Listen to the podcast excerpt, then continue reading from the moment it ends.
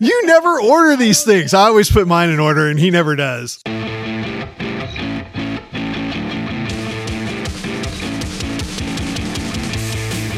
Hey, rockers, welcome back to Extra Credit, the Rock U podcast. Sitting to my right is our producer extraordinaire. This is Seth Hinkley. And to my left is the man, the one, the only, the dean of Rock U, Matt Black. Thank you. Thank you so much. Uh, today, we're going to be talking about our favorite movies about rock and roll, or I guess a bit more about music generally. But uh, we're going to start off, as we always do, with what are you wearing today, Seth? Uh, well, since we're going to be talking about movies, I'm wearing my Star Wars t shirt. Now, I know you're probably thinking Star Wars didn't have rock and roll in it, but there's a slight little connection that I've got that you'll see later on. I'm looking forward to finding out what it is, and I'm wearing my Beatles Hard Day's Night t shirt. I bet you can guess why. All right, so we're going to talk about our top five favorite music movies. They're they're going to be rock and roll movies, but they don't necessarily have to be all about rock and roll. Uh, do you want to go first? Do you want me? to I don't first? mind starting. That's Okay, fine. let's. What's your number five? Well, it's time. And I, again, I didn't put them in an order, so I just. you never order these don't- things. yeah, I always put mine in order, and he never does. So, is the one that we talked about already? Is that your number one?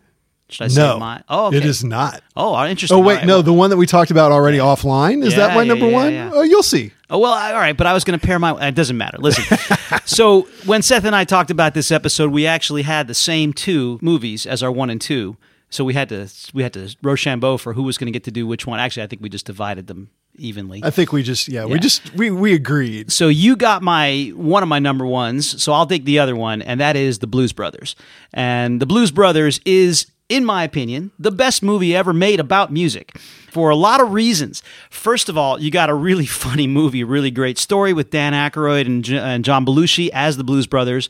But the best part is you have performances by Ray Charles, Cab Calloway, James Brown, Aretha Franklin, John Lee Hooker, uh, um, Cab. Did I say Cab Calloway already? Yeah, you said Cab Calloway And already. a lot of them aren't just performing; they're actually uh, in speaking roles in the movie. They actually play characters who do drive the plot along. The thing I like about the Blues Brothers, especially besides the fact that it's a great movie, is that it expresses the ineffable feeling of being part of a band. And my favorite scene is when the uh, the Blues Brothers are late to their show in the big finale, and Cab Calloway is trying to stall, so he does a he does a version of Minnie the Moocher. Such a great, such a great song. And when they switch the deal, That's- and he's and he's in front of the big band, and he's wearing the tux. That's uh, what I. That's so what I was going to say. So, uh, they they go from being dressed in their kind of shabby suits to wearing these beautiful white tie and tails, and uh, right at the end switch back. And clearly, it's in his imagination. It's how they feel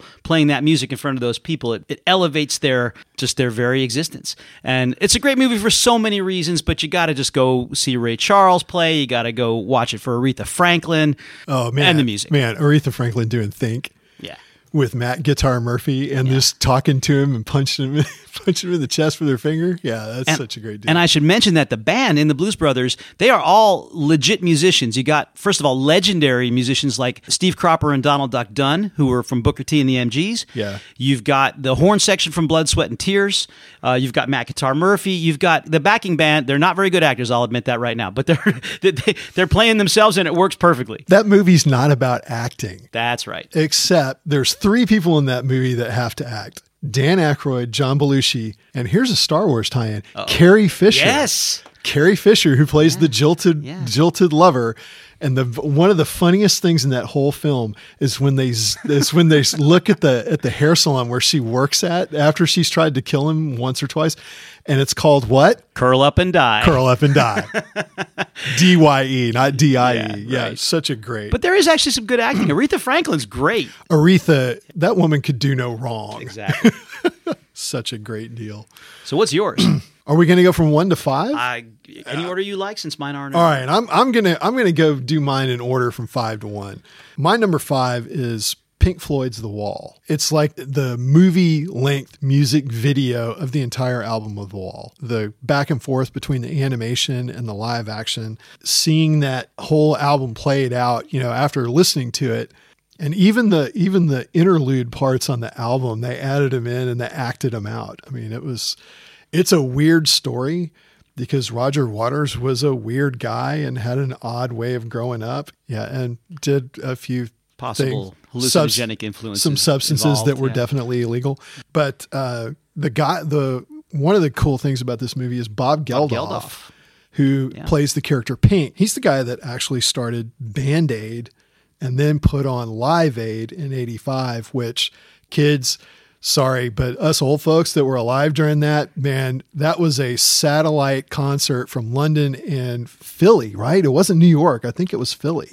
Yeah, yeah, there were there was more than one like that, and I forget which is which, but I think you could be Yeah. right. Uh, we sat there glued in front of our TVs watching the show in London and then the show in Philly or America, wherever it was in America, for I don't know however long the thing went on. I mean, it was crazy. And it who was pla- awesome. Who played in both stages? Flew from London. Oh, to, I forget. uh, Who was that? Phil Collins. He played on Was it Phil? on- in both Yeah. shows. Yeah, yeah. yeah. Great moments. We should do a podcast about that someday. We should. There's some cool stuff that happened. Yeah. What the- we, we should we should go Queen through and and do, uh, do oh, yeah, Police Queen's and U2, performance. Little significance U2, there. yeah. We'll get to that someday. Good Yeah. stuff. Go with your Shall I do my next one? your second one or what your, Whatever, your next no order. one. Yeah, I'm going to go with a Hard Day's Night. Uh, the Beatles had a contract, believe it or not, to make not just records but movies too. And A Hard Day's Night was the first one they made. And the reason I suggest you watch it is because you will get swept away. If you're not a Beatles fan, you will become a Beatles fan. If you are a Beatles fan, you will find yourself basking in the glow of what it's like to be a Beatle. They are so natural on screen. They have so much charisma. They're so much fun to watch. You can really understand what Beatlemania was all about. And it's just a really fun movie. And there is no substitute for that music. I got nothing more to say.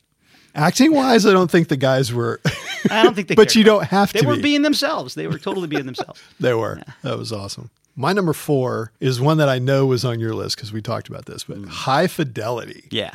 Didn't Which came out. I was happy you did it because in 2000, 2001. I forget when it came sure. out. It's been out for a while. The premise of the movie is there's a guy who owns a record store who's not sure if he's breaking up with his girlfriend or not.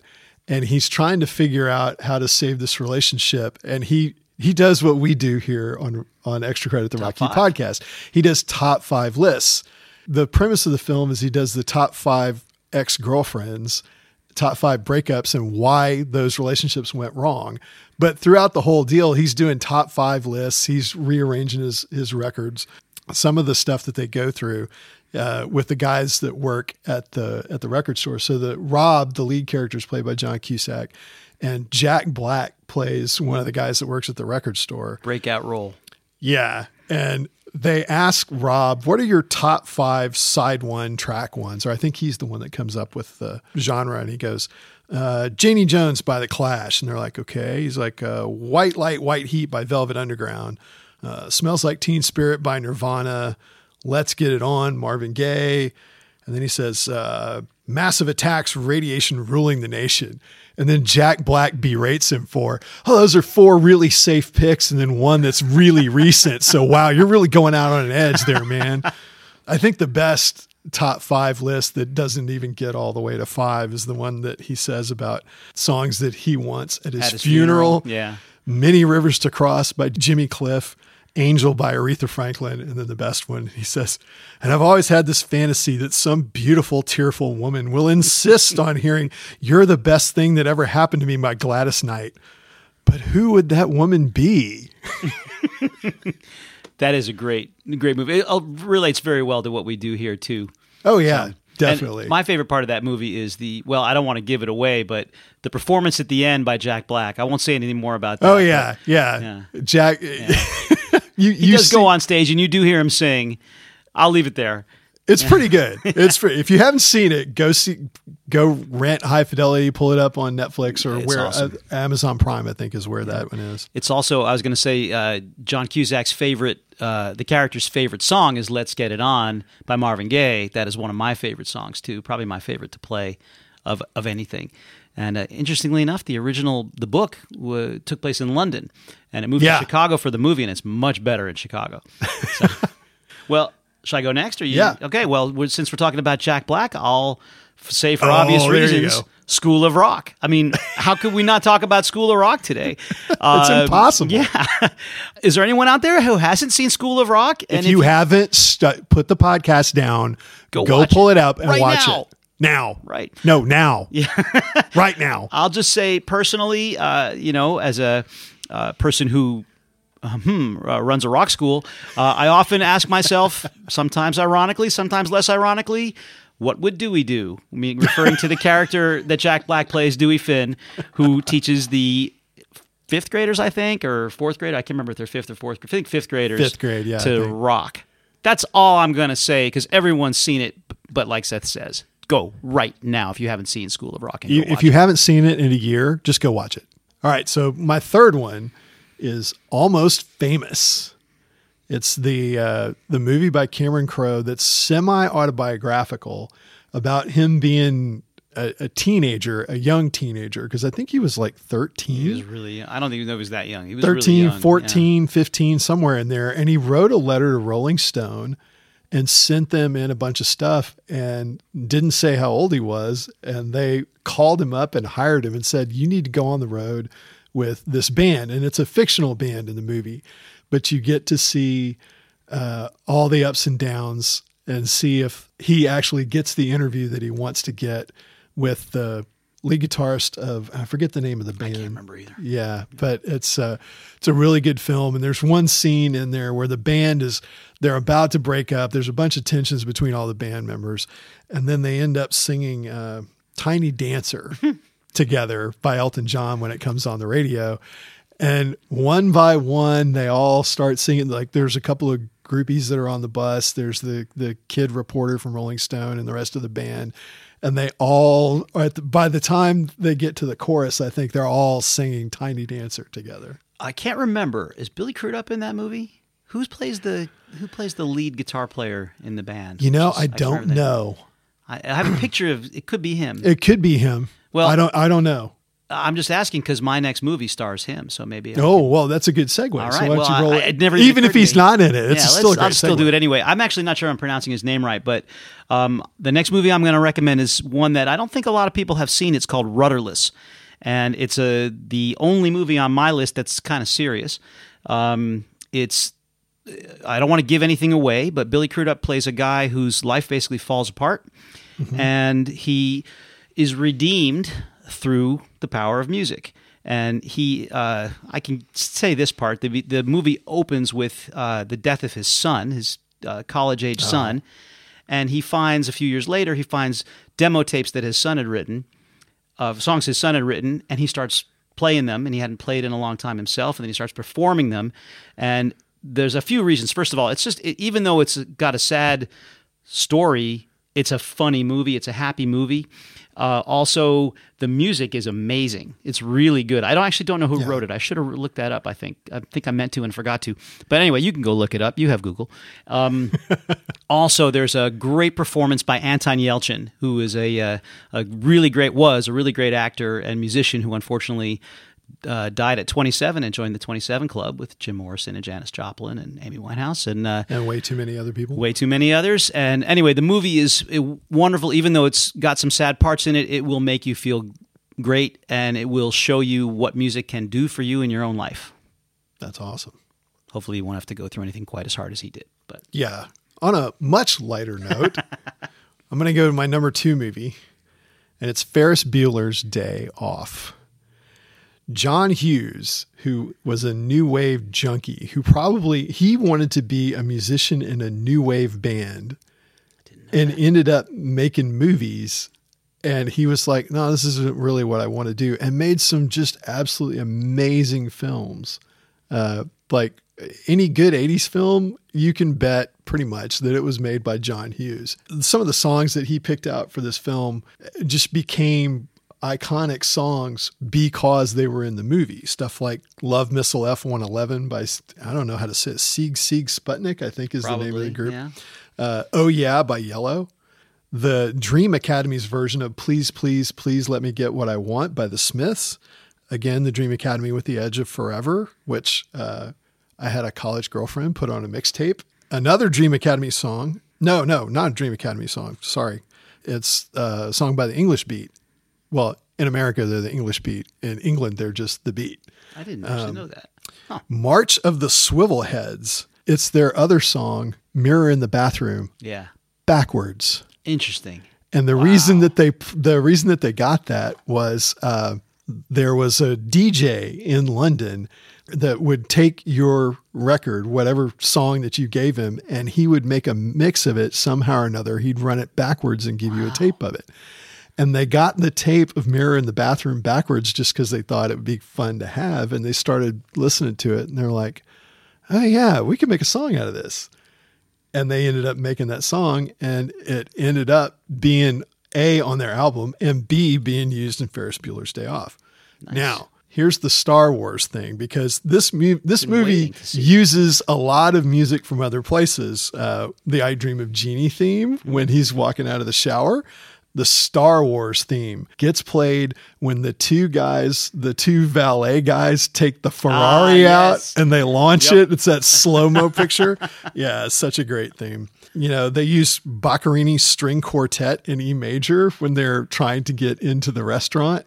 And then, you know, the the classic thing that we've already talked about on this Right. podcast, Danke Schoen by Wayne Newton and Twist and Shout by the Beatles wh- when Ferris takes over the the parade and says, "This is dedicated to a young man who thinks he hasn't seen anything good today." just great music and it's it's woven into the storyline the way John Hughes does that. You know, I'm glad he didn't make it into a new wave band because he made some really cool films. Uh, did a really good job with the music too. He yeah he introduced the generation to those those bands and those songs, which is something I'm very grateful for. It hasn't carried on so much. Some people I don't think the uh, I don't think you kids watch those movies, but you should. There's some of them at least are held up really well. Yeah. Well, Ferris Ferris Bueller. Ferris Bueller holds up for really sure. well, Yeah.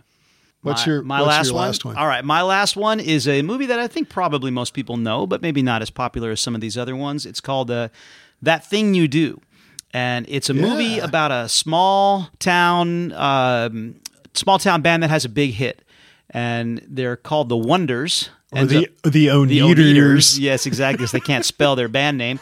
Um, and uh, ends up being the one hit wonders, although I guess that's a spoiler. Probably shouldn't have said that. But anyway, what's cool about the movie, besides being a really fun movie and having some great performances by Tom Hanks, Charlize Theron in a small role, Liv Tyler, Steve Zahn, who's a great actor. You probably most people don't know his name. What's cool about the movie is the song. It's played more than a dozen times in the movie. Yeah. You hear them practicing it, you see them performing it, and it's a great song. And by coincidence, it was actually written by Fountains of Wayne bassist uh, Adam Schlesinger, who unfortunately died of COVID early in April 2020, I no. believe. Yeah, one of the first casualties of uh, of COVID. Um, it's a wonderful movie. It's a wonderful song. Nothing on this list. You can't go wrong with anything on this list. I don't, do you have one more? I forget. If I, got went one first. more. Oh, sorry. So I forgot. I, I jumped the gun there. Go for it. So number one on my list. This is Spinal Tap. Of course. How could you forget this is That's the Spinal one. Tap? We, that's the one we had to divide, I mean, divide up, right? This this is this is just uh, one of the funniest films ever. Rob Reiner as the director and one of the stars in the movie. I don't know if it's the first. Well, it's the first mockumentary that I ever saw. It is. that it was just it's phenomenal. The the one line that everybody quotes is this one goes to 11. He's he's uh the guitar player has these Marshall amps. And I don't know I that they must have talked to Marshall to get the props because they're Marshall plexis and each of the knobs goes to 11 and, he's, and he says something like you know when you're, when you're at 10 and you need a little more it's like this one goes to 11 Can I do Rob Reiner? Then yeah why don't you just make ten louder? Oh, but this one goes to 11. such such a great deal. You know, actually the Marshall amp that's in that movie is at Marshall headquarters and it's in kidding. it's in their museum. Oh, so if you see that. actually wanted to Where's- go to go to Marshall? England, England, okay, yeah, yeah. yeah, Uh, I don't know. I don't know if their if their headquarters is still in London. I'll have to- Uh, It that. might be, yeah. But you can go in, and there's tons of. They have all these cool Marshall, you know, the the real deal Marshall amps, like some of the, that they've gotten back from some of the people they've sold them to. But they actually have the one that was in Spinal Tap. So there's so many great scenes in this film. Stonehenge, when they bring down the itty bitty little thing that they were they were hoping for this giant life size Stonehenge deal, and the person that made it thought they drew it to scale on this piece of paper. Just uh, it's amazing. They didn't even see it. That happens during the performance. Oh, I so like, they have I no like the idea. pod scene personally. The But, pod, the yeah. pod scene's amazing. Um, when Jazz they, Odyssey. when they start talking about the drummer, uh, the, their drummers and how they died, and like half of them are named Stumpy, and it's like the the first one died in a bizarre gardening accident. they're like, yeah, those those files are still sealed. Played by The drummer? yeah. Oh, Ed, Ed Begley Jr. It was oh that's Yeah. right. Yeah that's right. Ed Begley Jr. Uh, th- and then the the second one was Stumpy Joe and he you know they go through the whole thing. They were trying to give you the the John Bonham thing about well he choked on vomit and then one of them says well, I think it was somebody else's vomit. Uh, they're not sure about that. And then the third one Peter James Bond exploded on stage in a green bit of fire they start talking about how how many people spontaneously combust per year. Many more than you realize, according to them. And then and then one of my favorites is the Nigel Tufnel guitar solo where he gets out a violin. They're doing a thing on Jimmy Page taking the violin bow and playing his guitar. He gets the violin and plays the guitar and he looks at it and he's it's not making the sound he wants. So he tunes the violin and then starts going back at it. Just just so much fun. It's it's a very very very humorous film. The guys that are in it, oh my gosh. Michael McKean, Michael McKean, Harry Shearer, Harry Shearer, Christopher and, Guest. and Christopher Guest. Those three guys have made some of the funniest mockumentary movies of all time. They But also go ahead. Spinal Tap was where it all started, and I think Spinal Tap is still the best. I I agree. And they also play their own instruments. They're all musicians. They, their play own and they sing, and they, there's a concert of them doing They tour. all of their Spinal Tap stuff. They tour. They've been touring for years. yeah, acoustically. Yeah. And it's amazing. It's some. the- It's all the move. It's all the songs they did in the movie, plus some more that they had written that didn't put make out it a in. lot of stuff actually Yeah. as Spinal Tap. You know what's cool too? They were also the three musicians in the fictional folk band in the other in uh, another movie they made called The Mighty Wind. Yeah, yeah, yeah. The, I think the the folk the folkman, the folksmen, and there have been times when Spinal Tap has toured, but the folksmen opened for them. Yes. So they play the folksmen, they come out, they play their opening set, then they go back, change and become Spinal Tap, and come back out and play their set. such yeah those the their all their stuff all their stuff is funny i mean the the best in show about the dog show that's a hilarious film too um, but spinal tap spinal tap's the original and i think spinal tap is just absolutely the funniest Agreed. Sunday, Sunday, Sunday, February 6th. There's been a change of venue. We're going to La Boule Noire. From 4 to 8 p.m., the adult bands from Rock U are going to rock your face off. Admission is free, so you have no excuse. Okay so we're back and uh, we're going to talk about how to pick or construct a set list i've got a little bit of experience of doing a set list as a dj I know it's a lot different when you do it as a band, but uh, there's a couple of rules that you have when you're a DJ and you're doing a set list. Number one is know your audience. You know, if you've got a, a wedding group or something like that, you need to have a, a wide range of stuff that you're going to play. You also need to know are you playing it during the dinner or do you do it during the dance? And then the second rule, and this I think is the golden rule of DJing, is don't lose the dance floor know the songs that keep people dancing. So if you know who your demographic is and you know the songs that most people like, then you can keep people dancing and grooving on the dance floor. But we're actually here to talk about how a band should set a set list. And I'm going to let the expert, Mr. Doodad himself, tell us a little bit about how to make a set list for a band. Uh, it's nice being called an expert. I know there's like right now there's going to be about 10 people shaking their fist at the uh, speaker saying, "You're an idiot. You don't know what you're talking about." But let's see. I'll give you my I'll give you my perspective anyway. Uh, so something I say a lot to our rock U bands is um, I sometimes with the older bands, with the advanced bands, I'll say, "So raise your hand if you think of yourself as a musician," and all the hands go up. And then I'll say, "Okay, raise your hand if you think of yourself as a performer." And people start to look a little confused, and maybe some of the hands go up. And then I say, all right, raise your hand if you think of yourself as an entertainer. You are entertaining when you're on stage. You have to fall, you have to fulfill all those roles. You can be the greatest musician in the world, but if you don't know how to perform, uh, it's not going to be great performance. Or if you're just playing at home, if you are a performer but you don't really know what people are going to enjoy, you don't you're not really going to get a deliver a satisfying show. So you got to think about all those aspects. And what I'm going to talk about today is really applies to cover bands. Their rules are completely different for bands playing their original material, but we'll talk about cover bands. And the first thing that you should ask yourself is what are you going to play anyway? What are the songs that are that should be in your set? You can't really make a set list until you pick the songs. And I would say there are four things you should think about. First, do you like playing the song? Yeah. And not just do you like the song, do you like playing the song? Sometimes you might really like the song, but then you play it and it's like, wow, this is completely boring. Or this is impossible. This is way too hard. Well, I'm going to get to that. I'm going to get to that in a that's minute. that's the problem I run into. Yeah, I'm gonna get I'm gonna get to that one in a minute. But the uh, sometimes it might be worth sucking one up. Like uh, my band, Yeah. I'll say plays "Twist and Shout," which is a song I love to perform, but the playing is very simple. And it's not a satisfying experience to play the guitar parts for that song, but it's a really satisfying experience to watch people react to it. it's a crowd pleaser. Yes, exactly. So, do you like playing the song? The second thing is, is your audience going to like the song? And you should know your audience, as Seth said. Uh, there's something else about that. Sometimes the question isn't so much is your audience going to like the song, it's are they going to know the song? Because there is a natural instinct to like things or at least be uh, engaged by things that we're familiar with.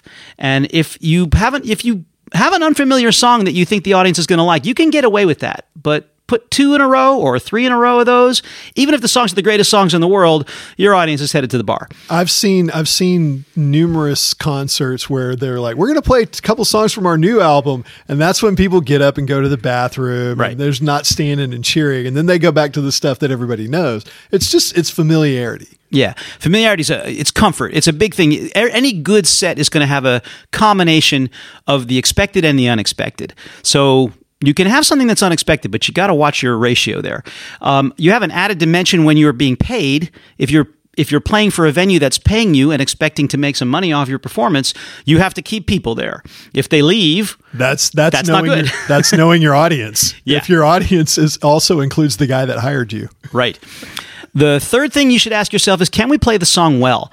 And sometimes you might love the song and you think the audience might love the song, but you just don't have the horses to do it. It's not right for your instrumentation. Uh, you don't have the right vocal mix. You don't have the skill sets. I'm saying, you know, what, you know, reggae might be really easy for one person, but really hard for another, for example. Uh, so you want to play things that you can play well. And the last thing is, does the song make your set better?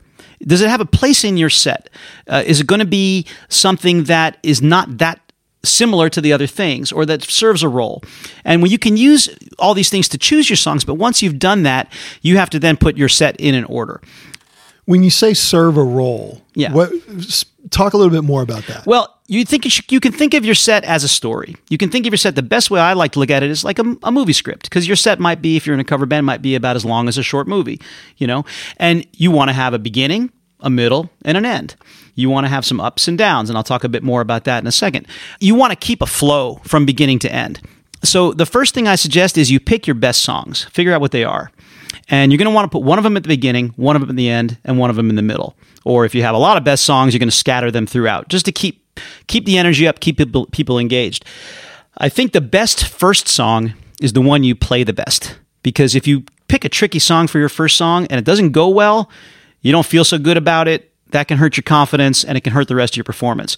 If you play a song first that you can play on autopilot and you know you play well and everybody loves it, you feel good and you tend to relax and then you play better. So that's the first thing. You, so you choose your opener, you choose your closer, and you scatter the other songs out in a strategic way so that you're always playing something good coming up in two or three songs. If that way, if you take a risk, you can recover from the risk if it doesn't go the way you want. yeah. Uh, the next thing is to think about the keys. Most people aren't conscious of this, but songs that are in the same key, too many songs in the same key, starts to feel boring. You won't. maybe People won't know why. That's a good point. Yeah, people won't know why, but they'll start to feel like, eh, this kind of sounds like the last one and the last one and the last one. On the other hand, if you do have songs in the same key, there's an opportunity for an interesting transition where you take, for example, the last chord of one song and use it as the opening chord for the next song, or you find another way to transition from song to song, which, by the way, makes your set look very professional when you don't have to stop between each song and look around and look at your set list and retune your guitar and do all that other stuff. Um, in fact, what we do is we even we play mini sets, so four songs at a time. So we'll go without any interruptions for four song. We'll try. We rarely rarely deliver guys- on that. You guys do that. but think about your keys. Think about transitions between songs. And the last thing, uh, uh, similar to what Seth said, but maybe going a slightly different different direction, is that idea. Yeah, you want to keep the dance floor going, but a set also has an emotional course to run, and you can't keep people up all the time. It's like a movie. If the whole thing is car chases, you're going to be exhausted and bored. you need to. Uh, movies have a, a convention called Sex at sixty. The love the love scene in the movie usually takes place about an hour in, and you can. By the way, once you notice this, you can pretty much set your clock to it. It's almost always between fifty-five and sixty-five minutes in a movie. There's a, a love scene with low lighting, quiet music, because the audience needs to breathe. The audience can't Yeah. keep up that emotion the whole time. Um, so you want to think about okay, we're going to play four songs where we build the energy, and then two songs where we bring it down a little bit. And sometimes it can be a fun challenge to get it back up then, because you do want to keep. You don't want to bring it down so low that people get bored and leave, but you do want to bring it down so that, enough so that they get a chance to rest and recoup, recuperate and bring the energy back up.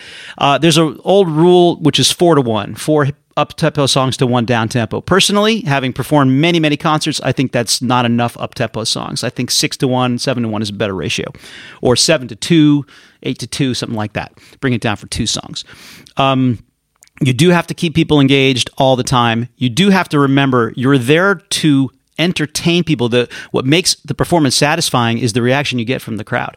And if it's all about how it feels to play by yourself, you're probably I mean you want to you want to enjoy it, but you probably aren't going to get the same reaction. You have to think about them too. One of my favorite bands, Vulfpeck, does a little piece of stage patter about this. The the the leader of the, the band, Jack Stratton, gets up on the mic and he says, "What we do is seventy percent for you, thirty percent for us." he says it right out. He says, Yeah. "We want to make you happy, but we need to be a little happy too." So that's how we that's how we decide what we're going to do. But seventy percent for you, thirty percent for us. That's a pretty good rule. Yeah, I think so. And that's my that's my advice for making a set list. Pretty sound advice. But Sorry. um, that was a bad dad Drummer joke. pun. Drummer joke. Drummer joke.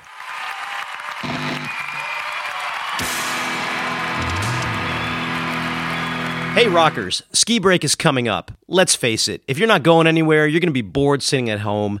Come rock out with us instead. We're doing one week bands for both weeks of the ski break. That's the week of February 21st and the week of February 28th with Rory Quinn. And if you are age 8 to 16 and you want to come rock out every day with your band and make videos at the end of what you've done, come and check it out. Information is on our website. And now it's time for our one minute matchup. And we're going to do a question this time Is Bob Dylan the greatest rock lyricist of all time? Now, he's won a Nobel Prize for what was it? Literature. For And- his lyrics. He didn't For- write something that people liked. It was yeah, it was for his lyrics. Matt's going to go first, and he's going to run his minute, and then I'm going to go and I'm going to run my minute. And we haven't talked about this beforehand, so I don't know if what he's going to say, he doesn't know what I'm going to say. And maybe this time we might actually come down on the same side of something. Well, we kind of did on the Strat versus Les Paul. yeah, we did. We bit, did. yeah. Okay, so give yourself a minute on Here, the I'll- stopwatch. I'll let you hold the stopwatch here. Before we start the stopwatch, though, let's just make sure this is clear to our listeners. We are talking about rock lyrics and lyricists in the rock tree, not Ira Gershwin, Stephen Sondheim, Cole Porter. Not jazz. yeah, Not yeah. any of the rest of those. So just uh, you know, let just uh, just understand that out there. As Seth likes to say, it is the Rock U podcast, that's true. not That's the true. Music U podcast. You're on the clock as of now. Well, let me start by saying I do think that Bob Dylan is probably the most influential lyricist of all time, and I think that's what the Nobel Prize recognizes. He influenced the Beatles quite a bit, and just that alone is enough. But um, is he the best? Well, it's a simple. Uh, sim- there's a simple way to answer that. Just if you can find one better, he's not the best. So I made a list of lyricists I think are comparable. Leonard Cohen, Joni Mitchell, Bruce Springsteen, Randy Newman, Elvis Costello, Sufjan Stevens, PJ Harvey, Roger Waters, Paul Simon, Tom Waits, Carole King, Billy Joel, Lou Reed, Tom Petty, Don Henley, Patti Smith, Sting, Ed Sheeran, and oh yeah, John Lennon. He's not the best. If you make him go toe to toe with each one of those lyricists, he's probably going to lose at least one of those bouts, or at least in a lot of people's judgment. I also happen to think that the best lyricist is probably not even in what we would call straight rock and roll, but in hip hop or in country music, where there, which are rock adjacent forms that have some amazing lyricists, and maybe we'll give you a list of those at the end. There's your minute. Nicely done. All right. Good on me. Good on you. Let's see if I can do it in a minute. I'm I'm not 100% certain I'll be able to, but I'm going to try. You, I think you can do it. Ready? All right, I'm ready. Three, two, one. Uh, so I kind of agree with Matt because if there's one better, but I, I kind of looked at it as is there a better lyricist that wrote in the forms that Bob wrote in? So protest lyrics, edgy life stories, but poetry, or just an all around lyricist. Protest lyrics, there's there are better folks out there. Chuck D of Public Enemy and Marvin Gaye, definitely. Uh, edgy life stories. Bruce Springsteen, like Matt said. Uh, Donald Fagen of Steely Dan. Talk about crazy, edgy life stories. Uh, poetic. Uh, Bono for one, Bad, Vertigo, and Invisible. Peter Gabriel with great songs like uh, In the Sun, Secret World, and Steam. And then all around, I got to go back to my boy. You know, we were going to talk Rush, Neil Peart. Uh, the story songs of 2112 Xanadu, uh, the allegory of the trees, uh, the human experience with the Fear trilogy plus one, uh, and a bunch of other songs. All right, I'm just at over a minute. Nice. 102. Well done. So- well done. What I really think is Dylan is a great lyricist. He's probably on the R- Mount Rushmore of rock lyrics. Agreed. and he's been influential to a number of other people uh, is just as a lyricist but also as a songwriter uh, and he even influenced Jimi Hendrix singing on his record because he said, "Man, if Bob Dylan could sing like that, so can I." Yeah. His real contribution, I think, is authenticity. And he replaced a more mannered style of music making where people had to sing in a certain style or write in a certain way or create a certain kind of character. And he sang as himself. And that's what rock and roll became it's being yourself. He did open the road for the rest of people to just be themselves. Yeah. Think about whether whether it was musically, lyric writing, or singing. exactly the singing voice that he had, the fact that he was able to be successful telling stories with that voice. Think about the Clash. Clash without Bob Dylan, the Clash couldn't exist. There's just no way. Yeah, I, I said I'd give a list of some of the rock adjacent lyricists, and you can. I mean, the Rock and Roll Hall of Fame defines them as rock, so let's define them as rock. we'll we'll give you the footnote here. Yeah, here it is. So, uh, if you're looking for the heir to Shakespeare, you're going to find that person in hip hop, not in straight rock and roll, probably.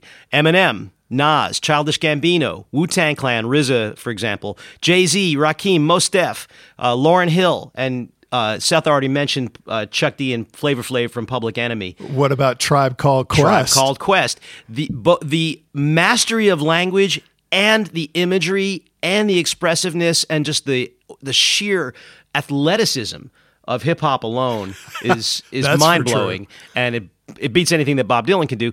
But also, Bob Dylan was heavily influenced by country music, and there's great lyricists in country: Dolly Parton, Waylon Jennings, Willie Nelson, Hank Williams, Loretta Lynn, Merle Haggard, Johnny Cash, and Townes Van Zandt, who's grossly underappreciated. Yeah, uh, he's also a Texan like Willie is, and uh, that's near and dear to my soul. I love I love Willie and Townes Van Zandt. That's as it ought to be. Hey Matt, tell us about our sponsor for today. We are very happy to be sponsored today by Big Pebble Records. Big Pebble is your one stop recording shop for all Anglophone music in Paris, any level, any style. You can hear their first release, Posture, by former Rock U student Person M, out now on all major streaming platforms.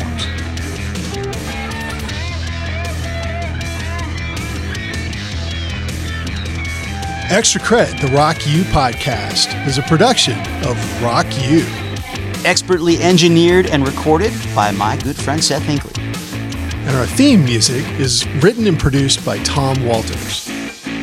Rock U is a nonprofit association loi 1901, and we'll see you next time.